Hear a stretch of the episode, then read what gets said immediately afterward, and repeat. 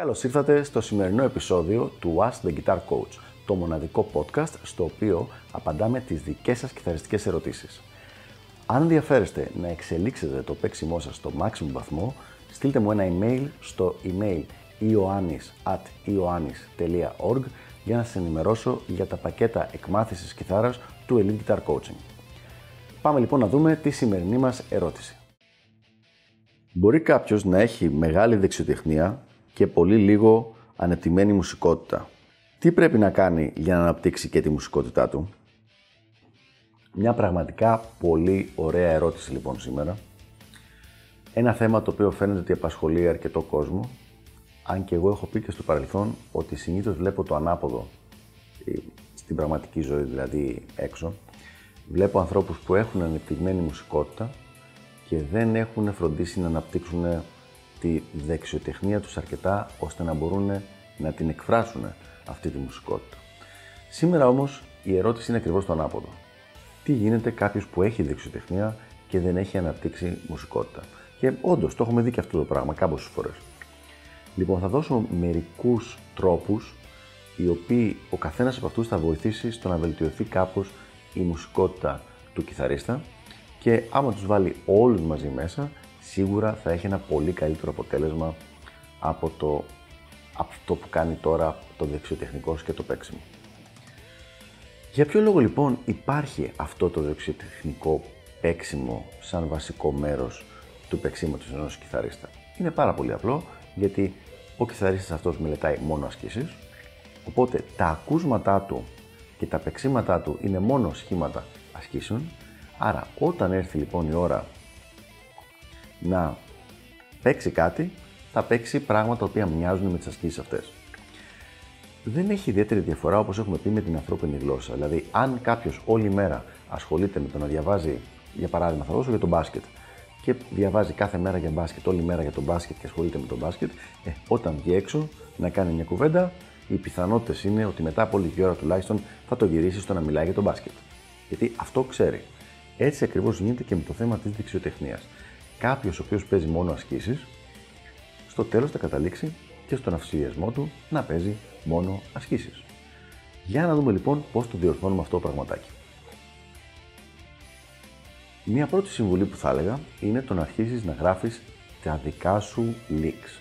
Δηλαδή, το να πιάσεις μια μουσική ιδέα που σου έρχεται κάπως στο μυαλό, να την κάνεις μια μουσική φράση, να τη μελετήσεις ως φράση και μετά επίτηδες να προσπαθείς να τη βάζεις στον αυτοσχεδιασμό σου πάνω από backing track. Με αυτός ο τρόπος θα σου δώσει κάποια σχήματα των οποίων η αξία είναι μουσική και όχι τεχνική. Χωρίς να λέω ότι αυτά δεν μπορούν να συνδυαστούν, σε πρώτη φάση τώρα ας τα διαχωρίζουμε. Οπότε λοιπόν, με το να φτιάξεις δικά σου leaks, με το να φτιάχνεις σε μόνιμη βάση δικά σου leaks και δικές σου φράσεις, αυτό είναι σίγουρα ένα πρώτο καλό, δυνατό βήμα προς το να αποκτήσεις καλύτερη μουσικότητα. Για να δούμε λοιπόν ένα δεύτερο τρόπο, ο οποίος έχει σχέση με τις μεταγραφές, με τα transcription. Και εδώ δεν μιλάω απαραίτητα το να πάρει και να κάνει transcribe ολόκληρη, την, ένα ολόκληρο κομμάτι. Μιλάμε για φράσεις, μουσικές φράσεις, οι οποίες αισθητικά τον αγγίζουν. Ένας κιθαρίστας λοιπόν που θέλει να βελτιώσει τη μουσικότητά του, μια πάρα πολύ καλή ιδέα είναι το να βρει κιθαρίστες που του αρέσουν το παίξιμό τους, να πάρει κάποιες, να ακούσει κάποιες μουσικές τους φράσεις από τα κομμάτια που έχουν ηχογραφήσει και να προσπαθήσει να κάνει μεταγραφή σε αυτές τις φράσεις. Και η διαδικασία της μεταγραφής και της απομνημόνευσης αυτών των φράσεων θα τον βοηθήσει στο να αυξήσει την μουσικότητά του.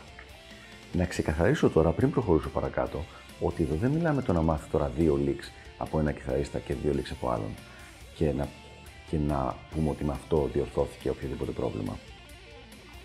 Όπως ακριβώς για να διορθωθεί ένα θέμα τεχνικής παίρνει πολύ καιρό, το ίδιο γίνεται και με ένα θέμα μουσικότητας. Θα πάρει καιρό, λέει, θα χρειαστεί να το κάνει για μήνες αυτό το πράγμα, να ακολουθήσει αυτή τη διαδικασία. Και πάμε στο επόμενο. Η επόμενη συμβουλή μου είναι το να παίξει και με άλλους μουσικούς. Δηλαδή, το να παίζει μέσα σε μία μπάντα, το να... δεν είναι ανάγκη να κάνουν live επίσημα και τέτοια, μπορεί απλά να τζαμάρουν. Αυτό λοιπόν θα τον σπρώχνει στο να παίζει όλο και καλύτερα και όλο και πιο μελωδικά για να μπορέσει να ταιριάξει με το όλο σχήμα. Δηλαδή, αν εκεί που παίζει οι άλλοι του γκρινιάζουν κατά κάποιο τρόπο εντός εισαγωγικών ότι παίζει όλο ασκήσεις και όλο, και όλο μη μουσικά σχήματα, θα υποχρεωθεί λόγω της κοινωνικής πίεσης, της μίνι κοινωνικής πίεσης της μπάντας να το κάνει αυτό το πραγματάκι πιο μελλοντικό όσο μπορεί εκείνη τη στιγμή και να γίνεται όσο και, όλο και καλύτερο. Και πάμε στο επόμενο. Το επόμενο το οποίο θα πρότεινα είναι το να ακούει πολύ μουσική από διαφορετικά μουσικά είδη. Δηλαδή, κάποιος κιθαρίστας, ο οποίος για παράδειγμα είναι κολλημένος με κάποια παρακλάδια του νεοκλάσικα, ας πούμε, μπορεί όντως εκεί να είναι όλο το παίξιμο sequences και επαναλαμβανόμενα arpeggios και τέτοια πράγματα. Οπότε δεν είναι περίεργο ότι δεν κάνει και ο ίδιος κάτι άλλο, γιατί ακούει αυτά τα πράγματα.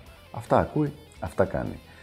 Ένα λοιπόν, ένας πολύ ωραίος τρόπος είναι το να εμπλουτίσει τους οριζοντές του, ακούγοντας και κάποια άλλα είδη μουσικής. Ακούγοντας λίγο fusion, ακούγοντας παραδοσιακή jazz, ακούγοντας country, ακούγοντας άλλα παρακλάδια. Και αυτό ήδη θα δώσει και αυτό το δικό του τουβλάκι στο να βελτιώσει τη μουσικότητά του. Και πάμε τώρα στο τελευταίο, το οποίο είναι μια πολύ ενδιαφέρουσα τεχνική βελτίωση της μουσικότητας του παίξήματος. Και αυτό είναι το Sing What You Play. Δηλαδή, το να, το να τραγουδάς από μέσα σου αυτό που πας να παίξεις. Αυτό είναι κάτι το οποίο το κάνουμε, ε, δεν παίζουμε κάτι και μετά το τραγουδάμε, είναι το ανάποδο. Ή πρώτα το τραγουδάμε και μετά το παίζουμε ή παράλληλα. Ένας πολύ ωραίος κιθαρίστας που το κάνει αυτό το πράγμα πάρα πολύ και σε υπερβολικά αυξημένο βαθμό τεχνικά και μελωδικά είναι ο George Benson. Αυτό που πετυχαίνουμε με αυτό το πράγμα είναι ότι αποκτάει ο αυτοσχεδιασμός μας ένα αυτό που λέμε πιο vocal quality. Δηλαδή, επειδή για να τραγουδήσουμε κάτι χρειάζεται να παίρνουμε αναπνοές, να κάνουμε παύσεις κτλ. Όταν τραγουδάμε κάτι και μετά το παίζουμε ή για να παίξουμε κάτι το έχουμε σκεφτεί τραγουδιστικά στο μυαλό μας πρώτα, έχουμε αυτούς τους περιορισμούς και αναγκαζόμαστε κυριολεκτικά να είμαστε πιο μελλοντικοί, δηλαδή να δώσουμε χώρο για αναπνοή, χώρο για παύση, διαφορετικές ρυθμικές αξίες τις οποίες μπορεί να μην τις σκεφτόμασταν αν απλά σκεφτόμασταν κιθαριστικά. Αυτοί λοιπόν ήταν μερικοί τρόποι με τους οποίους ε, προσπαθώ εγώ τουλάχιστον στο δικό μου coaching να βοηθήσω τους μαθητές μου να αποκτήσουν μεγαλύτερη μουσικότητα αν έχει δοθεί μεγαλύτερη έμφαση στην τεχνική τους εξέλιξη μέχρι τότε. Σίγουρα δεν είναι κάτι το οποίο δεν γίνεται, είναι κάτι το οποίο θα πάρει χρόνο, οπότε μην απογοητεύεστε και ακολουθώντας αυτές τις πάνω τις πέντε συμβουλές που είπαμε λίγο πιο πριν, πιστεύω ότι θα προχωρήσετε προς σωστή κατεύθυνση όλο και πιο, όλο και περισσότερο. Αυτά λοιπόν για το συγκεκριμένο θέμα. Ελπίζω να βοήθησα. Μην ξεχάσετε να αφήσετε τα σχόλιά σας κάτω από το βίντεο αν έχετε κάτι να προσθέσετε, ακόμα και αν έχετε κάποια αντίρρηση ή κάποια ερώτηση που θα θέλετε να απαντηθεί σε μελλοντικό επεισόδιο του Ask the Guitar Coach. Γεια χαρά!